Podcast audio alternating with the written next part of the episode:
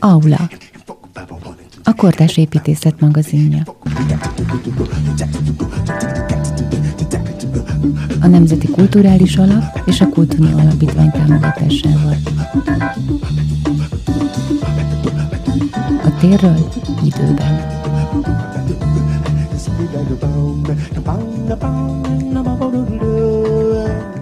Köszöntöm hallgatóinkat! Ez itt az Aula, a Kortás Építészet magazinja. A mikrofonnál Felzolt Hága, a szerkesztő Kohári Edit. Mai témánk a láthatatlan tér. A fogyatékossággal élők viszonya az épített környezethez, a térhez, amelyben mozognak. Ez a téma meglehetősen szertágazó ma Magyarországon, és tanulandó. Mit tudunk tenni annak érdekében, hogy megkönnyítsük embertársaink életét? Ebben az esetben az építészet, az épített környezet területén. És hogyan viszonyulnak ők a térhez? Mai vendégünk Rúzsa Viktor, rádiós műsorvezető, aki születése óta gyengéllátó. Köszöntünk Viktor az adásban. Én is nagyon sok szeretettel köszöntelek, és a hallgatókat is, és köszönöm a meghívást. Nyilván furcsa a helyzet, hogy egy építész műsorban beszélgetünk, mégis rengeteg tapasztalatod lehet arról, ami számunkra egészen más jelent, és új megvilágításba helyezi az épített környezet jelentőségét és miben létét. Neked talán banális ez a kérdés, de gondolom, hogy ez egy tanulási folyamat volt. Igen, tanulási folyamat volt. Nyilván miután én születésemtől fogva gyengéllátó vagyok, ezért nekem egyszerűbb volt megtanulni, mint egy olyan embernek, aki mondjuk felnőtt korában veszti el a látását, hiszen engem így neveltek a szüleim egészen kicsikoromtól kezdve, tehát úgy tanítottak meg közlekedni, kezdve attól, hogy kimásztam a rácsos hogy a látásomon kívül még azért támaszkodjak a többi érzékszervemre is, természetesen a látásomra is, hiszen azt mondták nekem, arra tanítottak, hogy azt a keveset, azt használni kell, mert egyrészt elsorvad, ezt orvosok is mondták, hogy az embernek elsorvadnak a látóidegei, hogyha nem használja, másrészt pedig az ember ne éljen vissza a helyzetével, tehát igenis, hogy tessék kihasználni azt az érzékszervet, vagy azt az érzéket, ami működik. Akkor menjünk oda vissza, amit nagyon kedvesen megfogalmaztál, hogy a csuságyból való kimászás már mit jelentett számodra? Hát tulajdonképpen, amikor én úgy nagyjából egy-másfél éves koromban elkezdtem járni, mert egy éves koromban volt az első szemműtétem, ami szürkehályog műtét volt, és ugye akkortól kezdtem valamennyire érzékelni a világot ugye vizuálisan, hát az maga a világ volt, amikor én kikerültem a kiságyból. Hát egy olyan világba vezetsz most be bennünket, amit mi ugye látok, nem is tudunk felfogni. Vezess bennünket kérlek ebben, tehát hogyan érzékelted a teret? Hát egy kevés látással, ugye a bal szememmel látok egy keveset, illetve a tapintással, a hallással, tehát nekem nagyon jó a hallásom, erre egészen kicsi gyerekkoromban, pár hónapos koromban már fény derült, úgyhogy a tapintás, a hallás, az, az mindenképpen egy fontos szerepet játszott. Mit jelent számodra a biztonság egy térben? A biztonság az azt jelenti, hogy van, hát hogy is mondjam ezt, vagy hogy is fogalmazzam ezt meg, hogy van térérzékelésem, tehát az, hogy tudom, hogy hol helyezkedem el a térben, 360 fokban. Tehát az, hogy amikor én először bemegyek egy térbe, akkor ugye körülnézek, ezt a szót egyébként használják a teljesen vakok is, tehát mi ugyanúgy nézünk, látunk, még akkor is, hogyha ez nem a szemünkkel történik csak, vagy van, akinél egyáltalán nem, hanem a többi érzékszervünkkel, amikor bemegyek, akkor körülnézek, föltérképezem azt a teret, amibe bekerülök, és hogy tudom, hogy én abban a térben hol helyezkedem el, 360 fokban, az ad egy biztonságérzetet. Segítesz? Hogyha elvesztem ezt a biztonságérzetet, mert idegen térbe kerülök, akkor persze elbizonytalanulom. Ilyen is elő szokott fordulni néha nagy ritkán. Segítesz nekem, hogyan képzeljük el ezt a körbenézeket, ezt a körbeérzeket igazából, ugye, mert itt arról van szó, hogy érzeteket Hát úgy, hogy összerakom a sok kis mozaikból azt a teret, amelyben elhelyezkedem. Tehát amikor én bekerülök egy térbe, akkor ugye én mindig föltérképezem, hogy mi merre van, és aztán a végén már akkor is tudom a fejemben, le tudom képezni a fejemben, hmm. mint egy filmen, azt, hogy mi hol van, amikor éppen nem arra nézek, vagy nem ott vagyok. Tehát én most itt ülök egy stúdióban, ami nagyjából egy hát egy 7-8 négyzetméteres helység. Én pontosan tudom, hogy mögöttem mi van, a fejemben ugye megjelenik, még akkor is, hogyha most éppen feléd nézek, és nem az ablak fele, uh-huh. de akkor is tudom, hogy, hogy mi van körülöttem, érzékelem azt, hogy hol helyezkedem el ebben a térben, hogy úgy nagyjából a háromnegyed részénél vagyok most a, a térnek, hogyha mondjuk az ajtótól az ablakig vesszük alapul, mondjuk. Tehát el tudom magam helyezni térben, tehát szó szerint. Tudsz nekem abban segíteni, hogy ezt mi megértsük? Hogy ez mit jelent hát pontosan? Becsukod a szemed, és gyakorlatilag elképzeled azt, hogy körbefordulsz a saját tengelyed körül, és ugye akkor látod magad körül a dolgokat. Hm, akkor én most ezt teszem, amit mondasz, becsukom a szememet, és, és megpróbálom magamat elérezni, vagy átérezni a térben. Hogy is mondtad, hogy 360 fokban, tehát van egy panoráma tulajdonképpen. Hmm. Ugye ma már vannak ilyen felvételek, számítógéppel lehet modellezni 360 fokos panoráma képeket. Hát ugye ezt valahogy ugyanúgy kell elképzelni, hogy becsukod a szemed, és elkezdesz képzeletben körbe forogni magad körül, és akkor látod, hogy most éppen ablak van előtted, most éppen a szekrény van előtted, most éppen a, az ajtó van előtted, vagy az asztal van előtted. Mm. Tehát és akkor ilyen formában föl tudod térképezni azt, hogy hol helyezkedsz el, és ez ugye főleg az utcán nagyon jó, mert hát itt bent is persze fontos, hogy az ember jól tudjon tájékozódni, de mondjuk az utcán ott, ott életbevágó, mert hiszen ott tudnod kell, hogy hol van a járda, hol van az úttest, hol vannak olyan dolgok, amiknek nem kéne, hogy neki menjél, stb. És mit jelent számodra a tér? A tér? Hát ez jó kérdés, mert ezt még én soha nem fogalmaztam meg így magamnak, hogy, hogy mit jelent számomra a tér. Hát, hogyha most az épített környezetet, hát akkor tulajdonképpen az a, az a felépített ö, környezet, amiben éppen tartózkodom. És mit jelent számodra a biztonságos tér? Milyen a biztonságos tér? Hogy amiben el tudom magam helyezni. Tehát amikor tudom, hogy körülöttem milyen dolgok vannak. Mi adja neked ehhez a biztonságot? A hangok? A, a, az illatok? Ö, elsősorban a hangok, másodszorban a többi ö, érzék, az illatok is természetesen belejátszhatnak, az érzés, hogyha mondjuk leülök egy székre, akkor érzem azt a amit, amit egyébként megszoktam abban a térben, tehát amikor ide bejövök, akkor ugye adnak is van egy feelingje, úgymond, van egy érzés, amikor ide bejövök és itt leülök, vagy amikor otthon leülök, vagy amikor ismerősöknél leülök, vagy amikor idegen helyen leülök, tehát sok minden, és természetesen azért a maradéklátásom is, hiszen azt is el, elmondtam, hogy kihasználom, tehát én azért figyelek arra is, amit a szemem közvetít, még ha nem is sok, akkor is, mert az is egy, egy darabkája ennek a, ennek a mozaiknak, vagy egy, egy darabka mozaik, és azt is be tudom építeni. Uh-huh. Én nem szeretem ezt a kifejezést, hogy fogyatékossággal élő, pontosan azért, mert a te esetben is azt tapasztalom, hogy igen, egy érzékszerved más, mint a miénk, de ez nem fogyatékosság, mert az összes többiből, mint hogyha több lenne.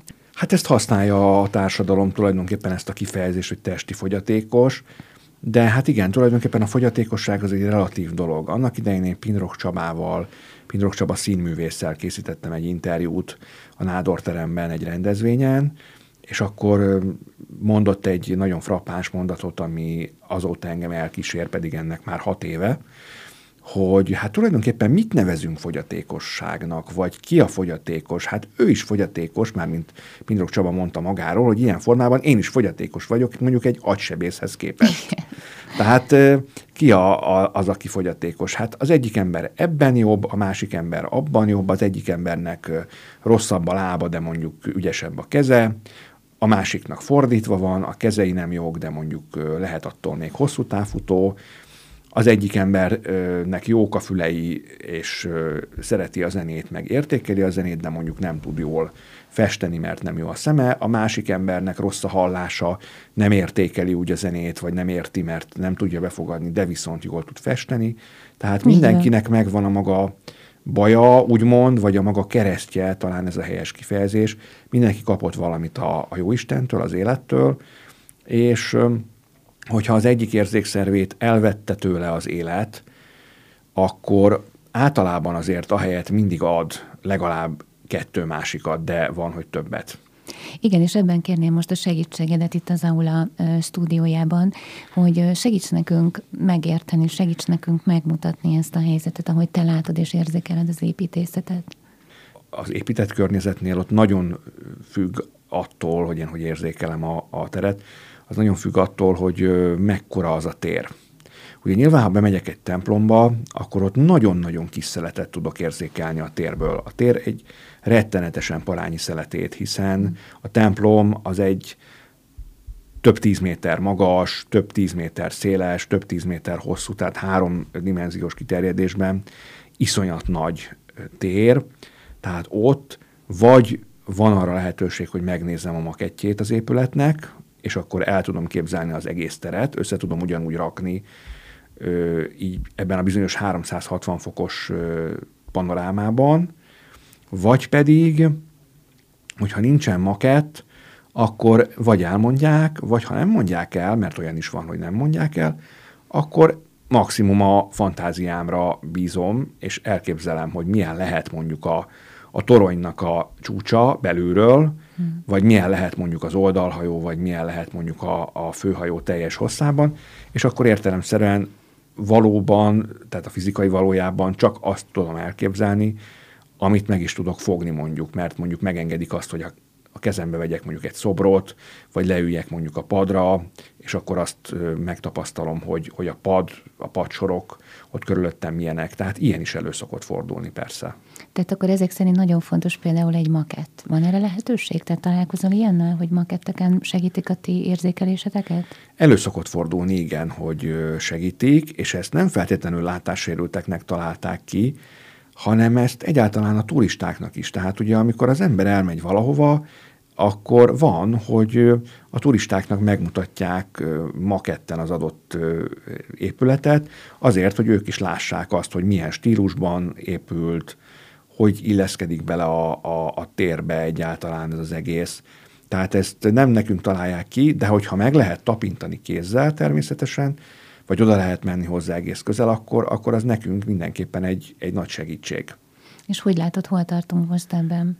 Hát kezdő ö, szinten vagyunk, gyerekcipőben jár még ez a dolog, de mindenféleképpen azt látom, hogy a jó szándék. Van olyan múzeum, ahol be lehet menni úgy, hogy nem probléma, hogy fehér bottal, vastag szemüveggel ott oda megyünk és odahajolunk, hanem igen, vagy arra lehetőség, hogy megfogja az ember, vagy ugye most már a modern okos eszközöknek hála, ugye most már vannak úgynevezett audiogájdok, amelyek segítségével meg lehet hallgatni az információkat. Tehát tulajdonképpen, mint hogyha egy rádió-riporter elmondaná nekünk, hogy mit kellene látni mondjuk a focipályán a rádió hallgatóknak, ugyanúgy a múzeumban is van lehetőség begyűjteni az információkat. Tehát halad azért ez a dolog, halassan is, de biztosan.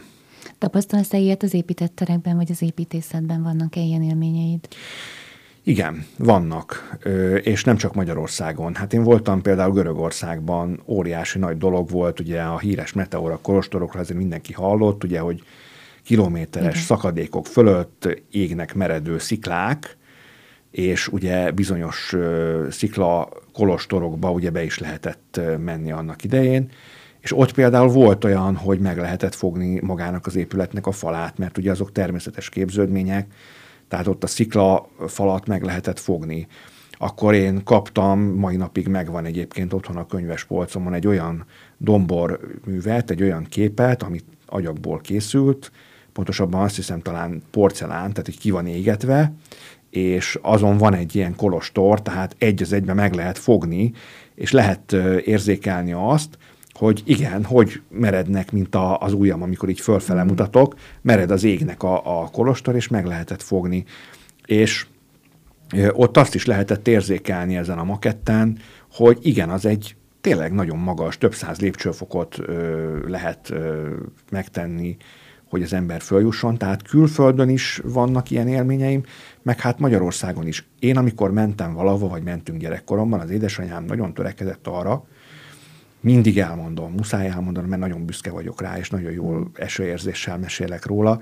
Ő mindig olvasott, mesélt a kiállításokról. Ha a templomba mentünk, akkor mindig mesélt a templomról, ugye elolvasta, amik oda ki vannak írva, amikor külföldre mentünk, akkor vagy ő mesélt, vagy az idegenvezető, akivel voltunk, hogyha társas utazáson vettünk részt, és az édesanyámmal bárhova mentünk, és ez külföldön is így volt, például Görögországban is, mindig igyekeztünk venni valamilyen makettet vagy domborművet. Nekem az egyik falam a szobámba tele van aggatva ilyen tenyérbe elférő hmm.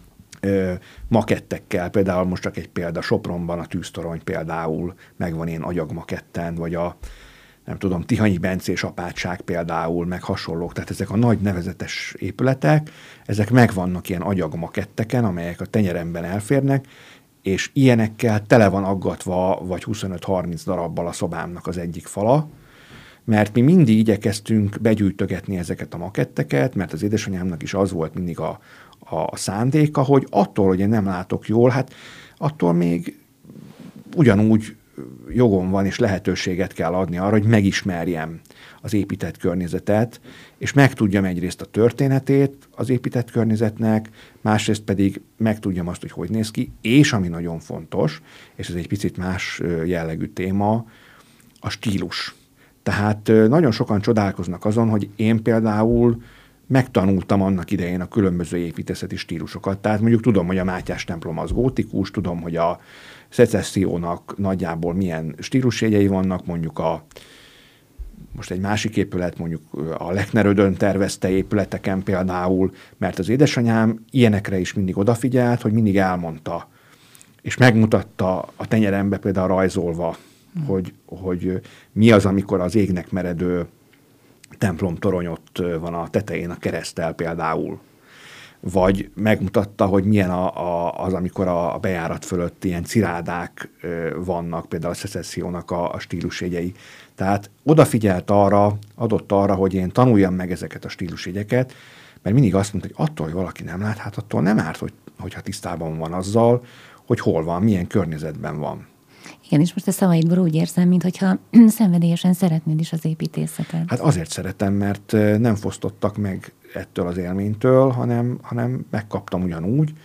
Nyilván az édesanyámnak is egy, egy jó lecke volt, hogy úgy elmagyarázni, hogy, hogy át tudja nekem adni azt a tudást, vagy azt, a, azt az élményt. Igen, igen. Fontos egyébként, hogy az ember szeresse a környezetét, mert ha az ember nem szereti az épített környezetét, akkor nem tud vele harmóniában lenni. Tehát akkor, akkor, akkor csak van az ember a térben, de minek? Tehát ahhoz, hogy az ember biztonságban érezze magát a térben, ahhoz ugye beszéltünk arról, hogy tudnom kell, hogy hol vagyok, de az is fontos, hogy tudjam, hogy mi az a környezet, milyen az a környezet. Nagyon szép, amit mondasz, Viktor. Tanulunk tőled látni.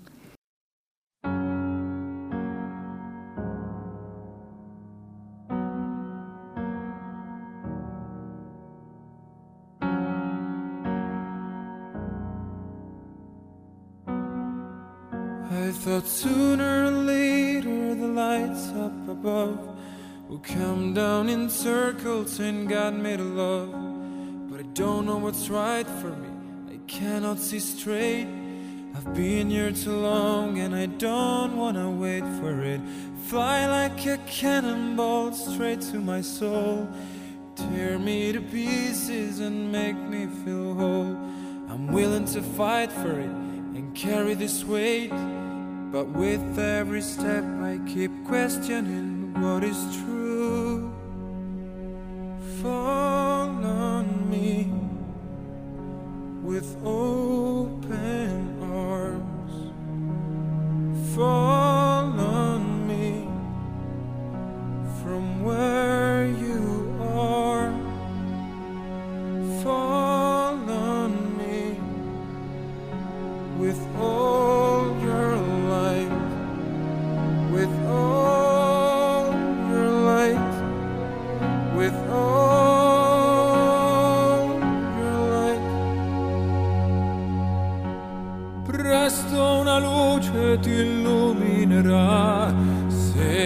sempre, guidarti saprà. Tu non arrenderti, attento a non perderti, e il tuo passato avrà senso per te. Vorrei che credessi in te stesso, ma sì, in ogni passo che muoverai qui. È un viaggio infinito sorriderò se nel tempo che fugge mi porti con te.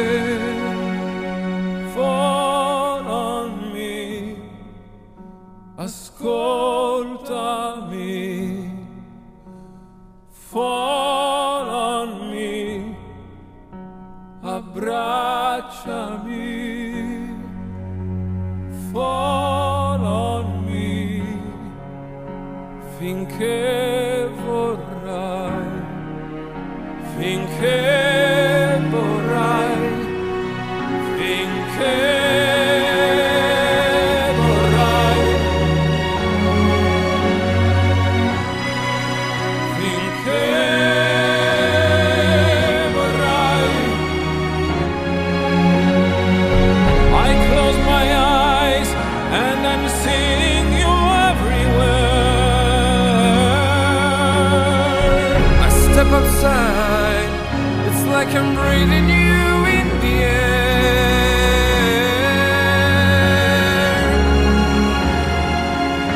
I can feel you're there.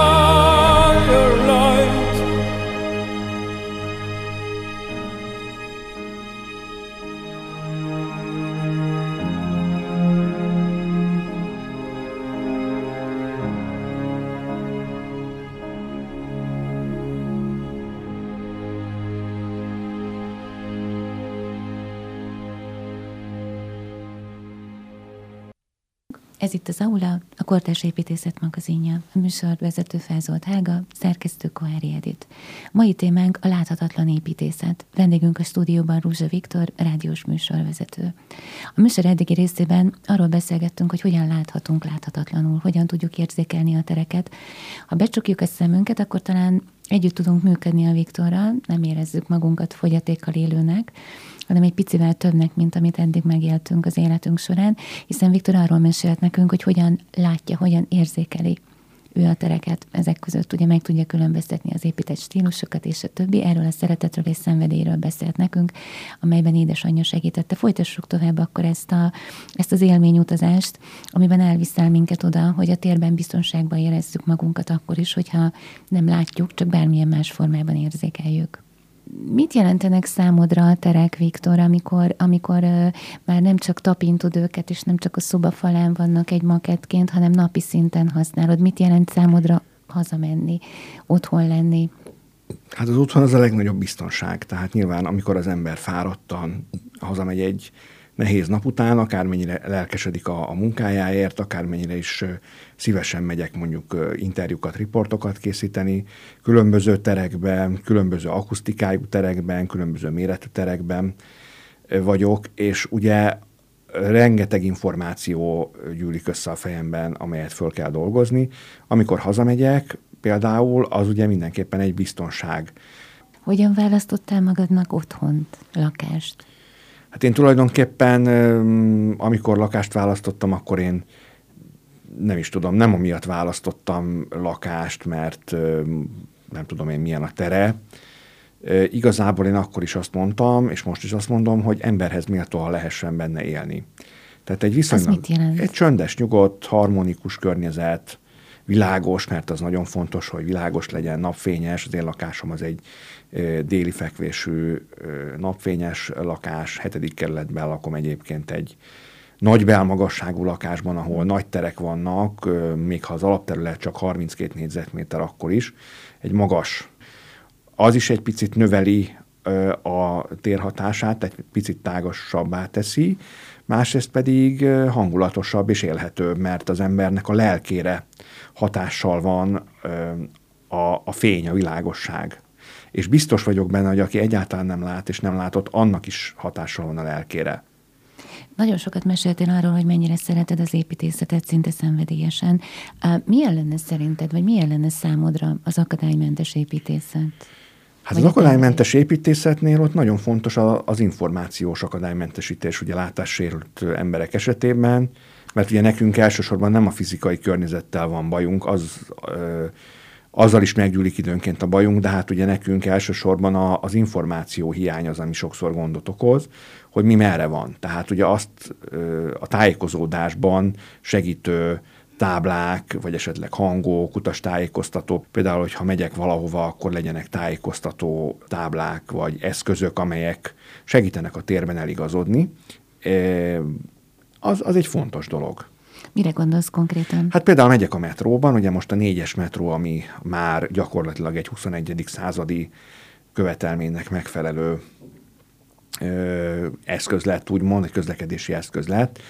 Tehát ami ugye nem volt azelőtt, amíg meg nem épült, hogy ugye például, ha megyek a, a mozgó lépcső fele, akkor van egy olyan eszközöm, úgynevezett futár távirányító, ez a fővárosi utastájékoztató rendszernek a rövidítése, ez a futár, amelyet, hogyha megnyomok, tehát hogyha, amelyen, hogyha van egy gomb, amit megnyomok, akkor jelzi azt, hogy melyik a zöld jelzésű mozgó lépcső, ami például irányban van. Tehát, hogyha lent vagyok, akkor ugye a fölfele menőt, ha fönt vagyok, akkor pedig a lefele menőt jelzi. Tehát akkor a technika az, ami segít a technika, neked látni. Egyszer. A technika, mert hát nyilván az emberek is jó szándékúak és segítenek. Én ezt mindig mondom, hogy Magyarországon hál' Istennek, hogy érzékenyek az emberek, sokan oda jönnek megkérdezni, hogy segíthetnek-e, sokan segítenek, de a technika az, az, az még egy, egy fokkal rátesz, tehát fokozza ezt. Uh-huh.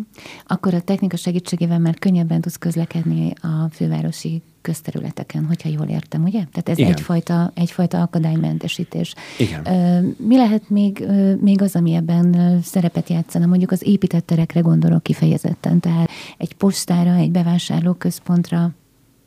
Hát a, például a, a postán, hogyha mondjuk bemondanák a, mondjuk, hogyha van ügyfélhívó például, bár a postán annyira nem szokott ez lenni, bankokban van ilyen főleg, hogy ügyfélhívó van, és akkor nem mondják be, de hát ez annyira nem is épített környezet szerintem már inkább mint egy technikai megoldás, Igen. mert ez mondjuk nem befolyásolná a banknak a, az épített környezetét, hogy mondjuk a, az ügyfélhívó, ami egyébként megjelenik valahol középen az ép, a, a helységben, piros számokkal, az mondjuk beszélne is, és, és be is mondaná. Tehát ez nem annyira az épített Igen, környezet, a technikai rész. de a technikai rész is fontos, de egyébként a technikai rész az, az része az épített környezet.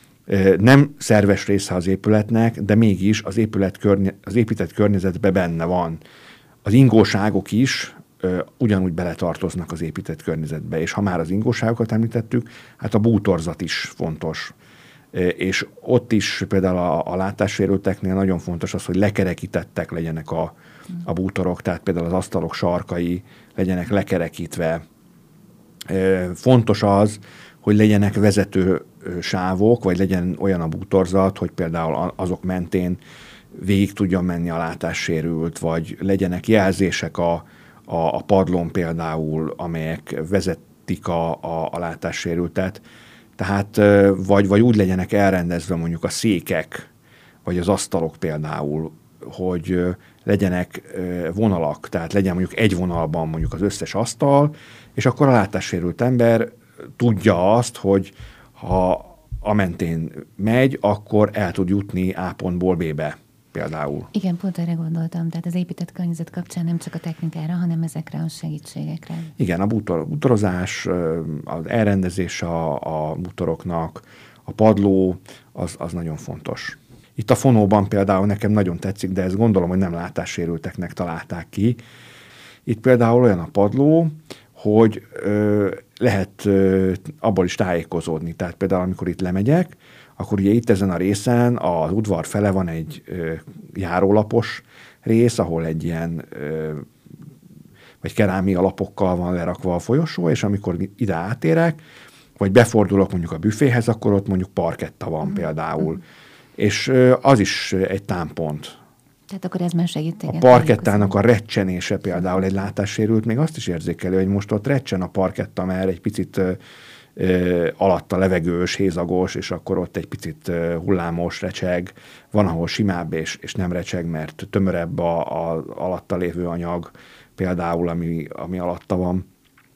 Bármennyire is hihetetlenül hangzik, egy látássérültnek ez is segítség, mert akkor abból is tudja, hogy most éppen a helység melyik részében tartózkodik.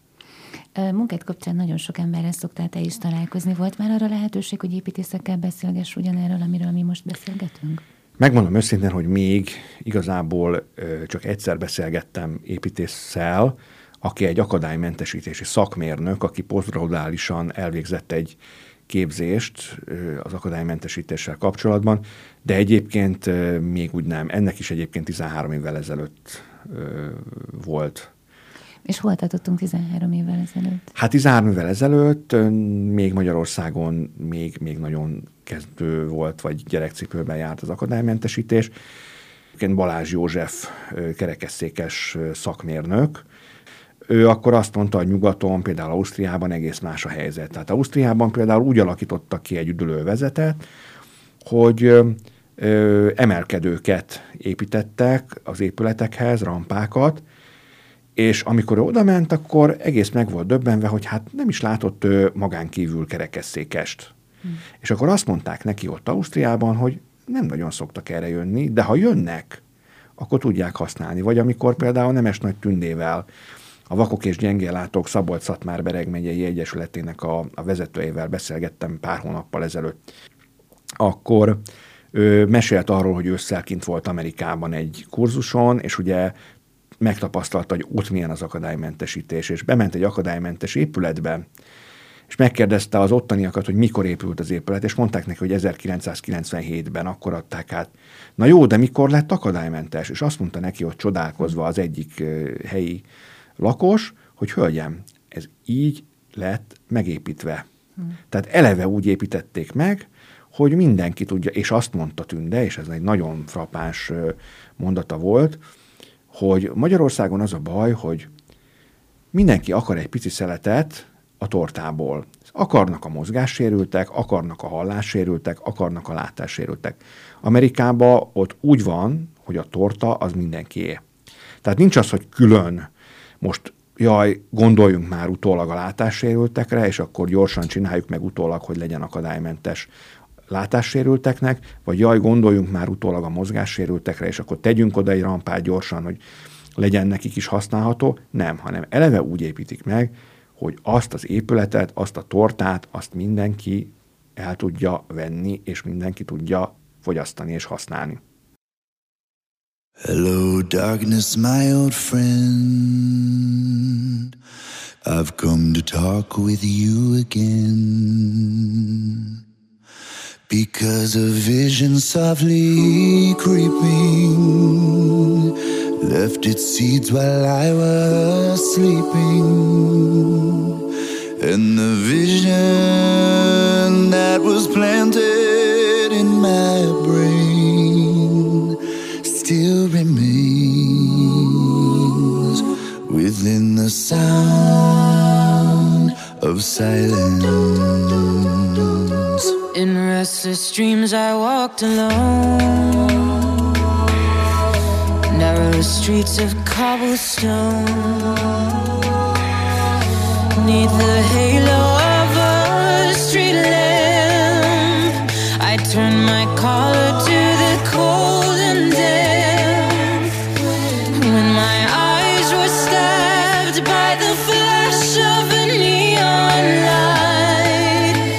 that split the night and touch the sound of silence.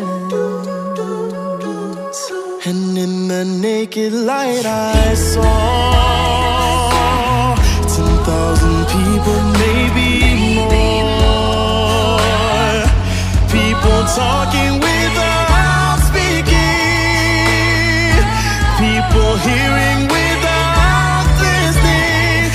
people riding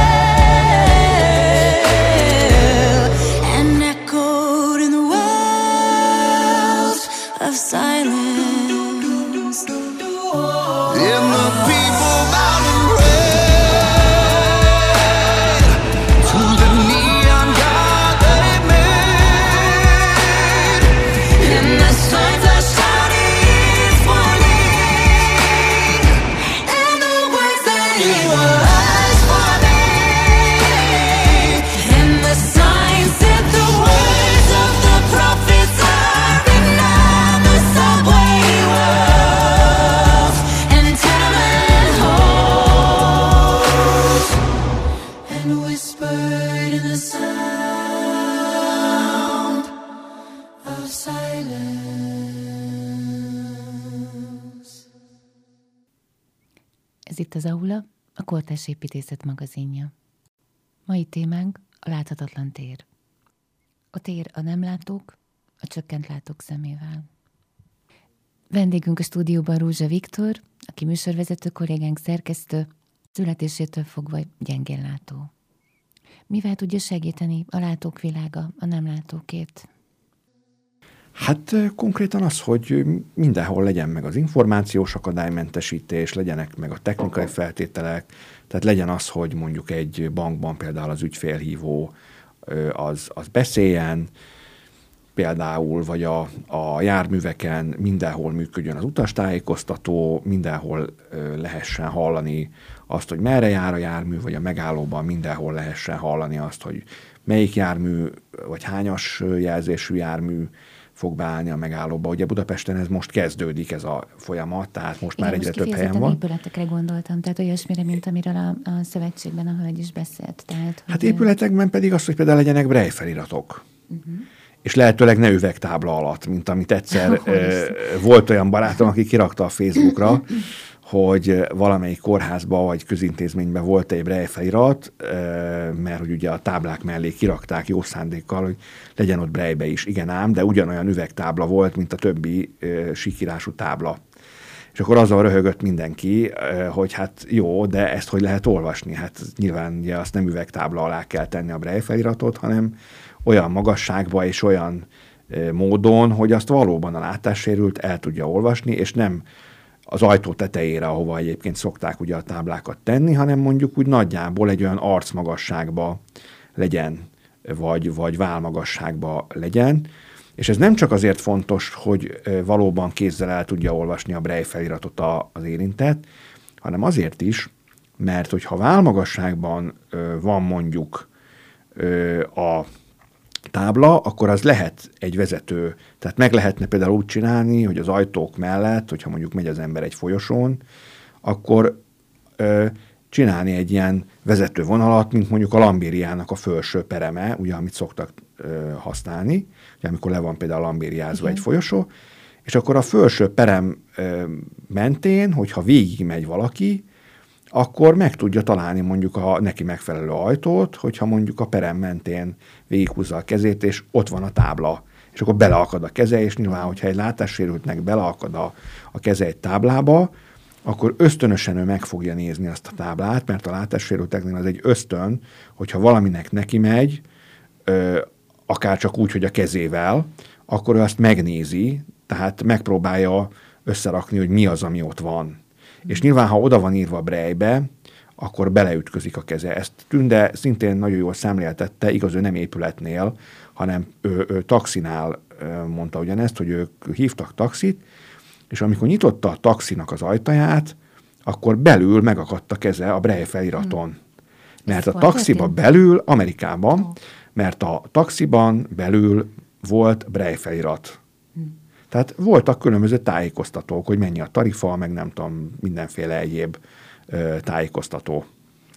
Igen, úgy érzem, hogy az érzékenyítésben az elmúlt 30 évben nagyon jól haladtunk, nagyot fejlődtünk, viszont azt láttam, és azt érzékeltük, és ezért is vagy ma a vendégünk itt az aulában, hogy a gyengéllátókkal kapcsolatban ez az érzékenyítési program, mint hogyha nem lenne annyira aktív még.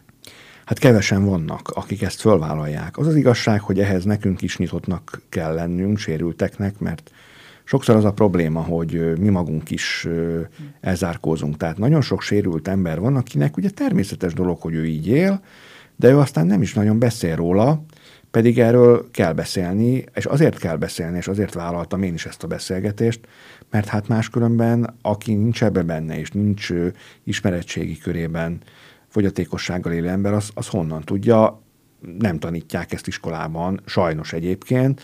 Ugye ezt csak az élet tanítja meg. Na most nagyon kevés olyan látássérült ember van, vagy kerekesszékes van például, aki ezt fölvállalja, és úgy vállalja föl, hogy elmegy mondjuk egy rendhagyó osztályfőnöki óra keretében, iskolákban érzékenyítő feladatokat játszani a gyerekekkel. Vannak ilyenek, ugye a különböző érdekképviseleti szervek, például a Vakok és Gyengéllátók Közép-Magyarországi Regionális Egyesülete például erre nagyon ráfekszik, hogy igenis, hogy, hogy elmennek rendhagyó osztályfőnöki órákra, gyerekekkel feladatokat megoldani, játékos feladatokat. A másik pedig ugye a vakvezető kutya, ki lehet próbálni ugye a gyerekeknek, hogy a kutyával hogy tudnak közlekedni. Bekötik a szemüket, és akkor a kutyának a hámját odaadják a gyereknek, illetve a kutyát magát ugye odaadják, és akkor a gazda jelenlétében természetesen ugye a kutya végigmegy a, az emberrel, és ugye megtapasztalja az ember azt az érzést, hogy milyen az, amikor ugye teljesen a, a kutyára hagyatkozik, plusz ugye a, a többi érzékszervére, mert a kutya az ugye nem pótolja a többi érzékszervet. A feladatokat elvégzik ezek az érdekképviseleti szervek, csak borzasztó kevés ö, ilyen érdekképviseleti szerv van Magyarországon még, illetve, mint említettem, ö, nagyon kevés a sérült ember is, aki ezt fölvállalja, hogy igen, ő részt vesz egy ilyen érzékenyítésben, és elmegy egy ilyen rendhagyó osztályfőnöki órára, és nem szégyel erről beszélni, hanem igenis, hogy nyitottan beszél erről a gyerekeknek, és főleg azért, mert a gyerekek, az általános és középiskolás gyerekek, fiatalok, ők a legnyitottabbak. Tehát ö, nekik még, hogyha ez, ez beléjük rögzül, akkor nekik még ezt, ezt meg lehet tanítani, és hogyha ezt a tudást ők megkapják, és utána ők is tovább fogják adni az ő gyerekeiknek, akkor előbb-utóbb egy két-három generáció múlva ez már nem lesz probléma. Tehát az, azt kell a társadalomnak belátni, hogy nem kell ahhoz kimondottan fogyatékossággal élőnek lenni, hogy az akadálymentesítés jó legyen. Az akadálymentesítés az mindenkinek egy jó lehetőség. Igen, meg talán én mellőzném is ezt a kifejezést, hogy fogyatékossággal élő pont azért, mert azt tapasztalom, hogy amit te is említettél példának, egyikünknek ebből van több, másikunknak abból Igen. van több. A mai műsorunk témája igazából ugye az, hogy elképzeljük azt, ami számodra fontos egy térben. Segíts nekünk, segíts nekem és a hallgatónak abban, hogy lássam azt a teret, érezzem azt a teret, amiben te vagy, ha becsukom a szememet. Én most a saját szemszögemből tudok beszélni, ugye most a Civil Rádió 3 stúdiójában vagyunk, és most itt mögöttem van egy ablak. A, Azt honnan tudod? Hát ugye föltérképeztem én a van. Mögöttem van egy, egy ablak, egy fából készült ablak, jobbra-balra szekrények vannak a falon, ugye polcokkal, meg, és ö, nagyon kellemes, ö, ö, sötét színű, tehát egy meleg hatást gyakorló, vagy meleg hatást kifejtő bársonyborítás van, ugye a hangszigetelés véget, meg egy kevésbé kellemes, egy picit durvább szőnyegpadló, ami egy picit keményebb hatást vált ki így az emberből. Ö, És, mi alapján tájékozódom? Ezek szerint a tapintás, ugye? És hát a, a, a hangok. tapintás, a hangok, az érzés, ahogy az ember lépked mondjuk valamint, tehát mondjuk a szönyegpadlót, azt nyilván az ember úgy érzi, hogyha mondjuk lépked, Ugye az is előny, hogyha az embernek vékonyabb a cipője talpa, mert akkor nyilván, ha vékonyabb talpú cipőben van, akkor jobban érzékeli a, hmm. a tudni, hogy az egyik helységben parketta van, a másik helységben járólap van, vannak elválasztók, van, ahol hullámosabb a parketta és levegő van alatta, van, ahol tömörebb a, a parketta, hát ez már ugye az építészeti dolog, meg az épületnek az állaga, meg stb., de ez a látássérültnek tájékozódási pontot jelent. Ugyanígy itt is érzékelem azt, hogy ez egy durvább padló, ami itt van mondjuk, a, az egyesben ott, ott kellemesebb, ott a stúdióban ott egy vastagabb szőnyeg van, bársonyosabb, de itt most, ha ebből, ebben a helységben maradunk, amiről elkezdtünk beszélni, akkor itt egy durvább szőnyegpadló van. Ott, ahol te ülsz, ott is ugye vannak szekrények, bársonyborítás, ami ugye azáltal, hogy sötétek, ezek a bársony borítások ugye meleg hatást, tehát melegséget árasztanak tulajdonképpen, tehát ez is egyfajta biztonságérzet ad, hogy az ember beül a stúdió magányába, és ez egy nyugalmat áraszt, ez a finom, szőrös, bársonyos borítás, tehát nem csak azért jó, mert egyébként hangszigetelő, hanem mert ez olyan, olyan kellemes, ahogy az ember megfogja. Értem. Vannak durvább felületek is, ugye szivacsok, amik szintén a hangszigetelést szolgálják, de azok durvák, tehát azok nem olyan kellemesek, de mondjuk amit mögötted van, ez a bársony, ez például teljesen kell, ez nagyon kellemes. Tehát nagyon fontos számodra akkor a tapintás, ugye? Tehát Igen. ami körbevesz, az a borított fal, illetve ugye, hogyha most az asztalt, vagy a körbe, meg bennünket Igen. körbevívő textíliákat Igen. érintgetjük, akkor akkor érzékeled a teret, csak másképp ugye, mint mi. Tehát ezekből Igen. a, a apróságokból, amik nekünk talán szinte fel sem tűnnek. Tehát sokkal értékesebb a tér számodra, hogyha ha ezeket a dolgokat tudod érezni magad körül. Igen, ad egy, ad egy ö, pluszt, egy biztonságérzetet az, hogy milyen anyagok vannak bent, meg, meg milyenek a színek. Itt a, a színek azok ugye melegek, ugye vörös, zöldes, ilyen sárgás, barna színek vannak, tehát itt azért ezek meleg, barnás, zöldes, vöröses.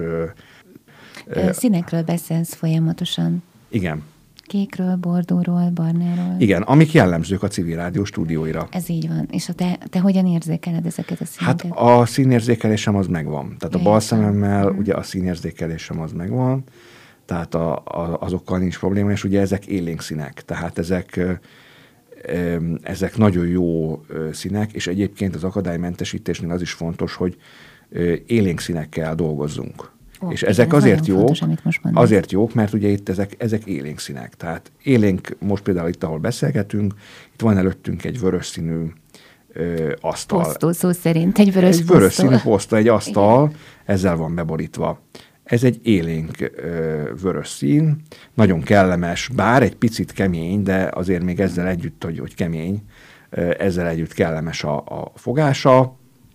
Tehát ezek mind élénk színek, és ezek viszont azért jók, mert például, hogyha bemegyek mondjuk a nagy stúdióba, ahol vörös a szőnyegpadló, és mondjuk világos barna az asztal, ott a világos barna asztalt jól lehet látni. Megmondom őszintén, hogy amikor benézek kintről ide a hármasba, akkor itt az asztalt kevésbé tudom elválasztani a padlótól. Mármint a hármas stúdióban. Igen, mert itt az asztal, a vörös szín, az sokkal közelebb áll, úgymond ahhoz a zöldes, ö, ö, rappos színűhöz, ami itt van a padlón, szőnyegpadló, tehát nehezebb elválasztani, nehezebben látom meg az asztalt, mint mondjuk a nagy stúdióban, ahol az egyesben, ahol mondjuk a sötétvörös szőnyegpadló fölött van egy világos barna asztal. Az egyértelmű, hogy az kontrasztosan, és a látássérülés szempontjából az a, az, az ideális, hogyha kontrasztos a, a környezet. Tehát, hogyha elütt ö, a bútor színe a padozat színétől, vagy hogyha egy táblán például a felirat színe elüt.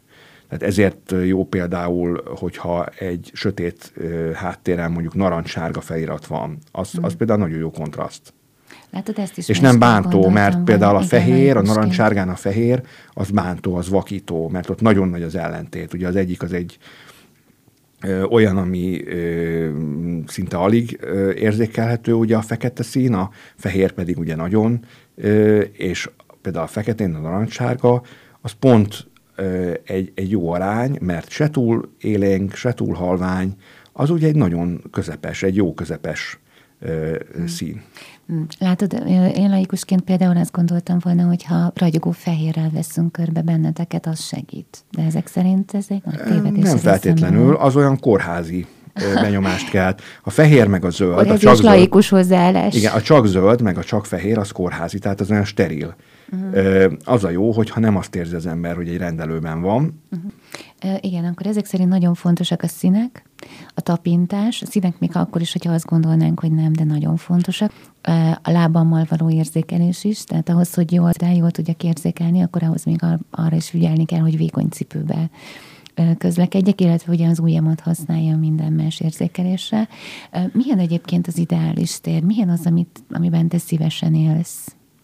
Hát ezt nehéz megfogalmazni, mert én tulajdonképpen a szűkebb terekben nyilván azért élek szívesebben, mert minden elérhető közelségben van, és számomra minden átlátható, tehát az biztonságérzetet ad.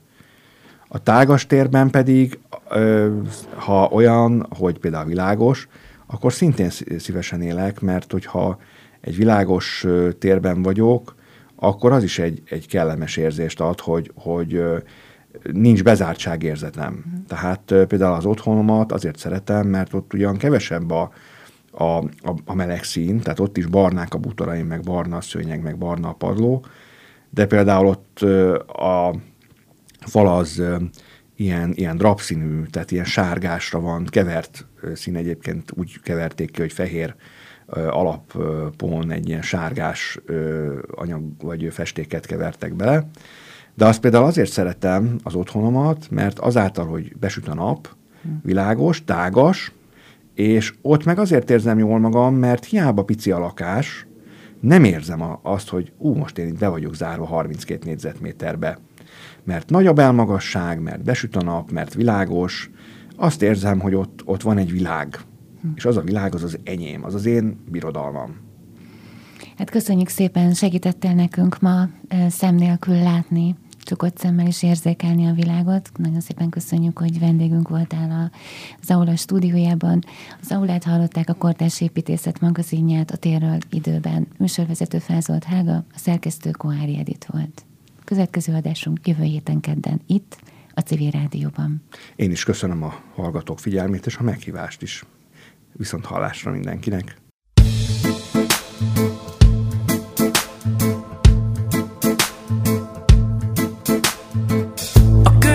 könnyen jött siker egy sors csapás. Tán a nagy kudarc egy gyógyító hatás. Nem vezet vezérlő csillagon Vagy éppen megvezet. És én ráhagyom Én magam vagyok a változás. Változatlanul dicső próbálkozás. Csendesen beérni ennyivel. Nem ragaszkodom ahhoz ki elvisel Ha nem kapaszkodom, az lesz nyerő. Néha hagyni kell, hogy győzzön a túlerő. Ne szkannerozz velem a gyermeked. Öleld magadhoz és szerest, ha bünteted. Majd ha megérted, hogy így volt szép. Majd ha lerombol egy röngenkép Majd ha minden jó már megtörtént veled. Ott leszek Majd a felülről robban a hó Majd a kifordítva sem lesz jó. Senki nem áll szóba veled Én szó leszek neked. És ha túl rövid a nagy dobás Az életed gigászi méretes bukás. Én még akkor is csak féltelek Ott leszek veled És megértelek. A tomboló siker a nagy halál. A mentő expedíció is sorba áll. Autogramot oszt kihűlt kezed. Oly szép a pillanat Kicsit megkönnyezed. Majd ha megérted, hogy így volt szép Majd ha lerombol egy röngenkép Majd ha minden jó már leszek Majd ha felülről robban a hó Majd ha kifordítva sem lesz jó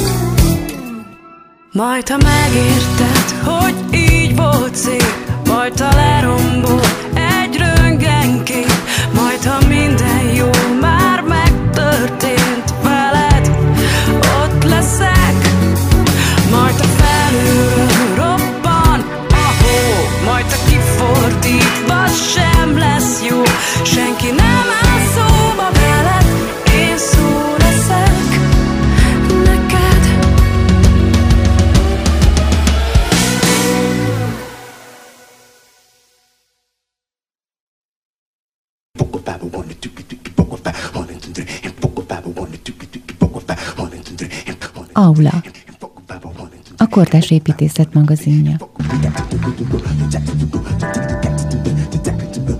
A Nemzeti Kulturális Alap és a Kultúrnia Alapítvány támogatásával.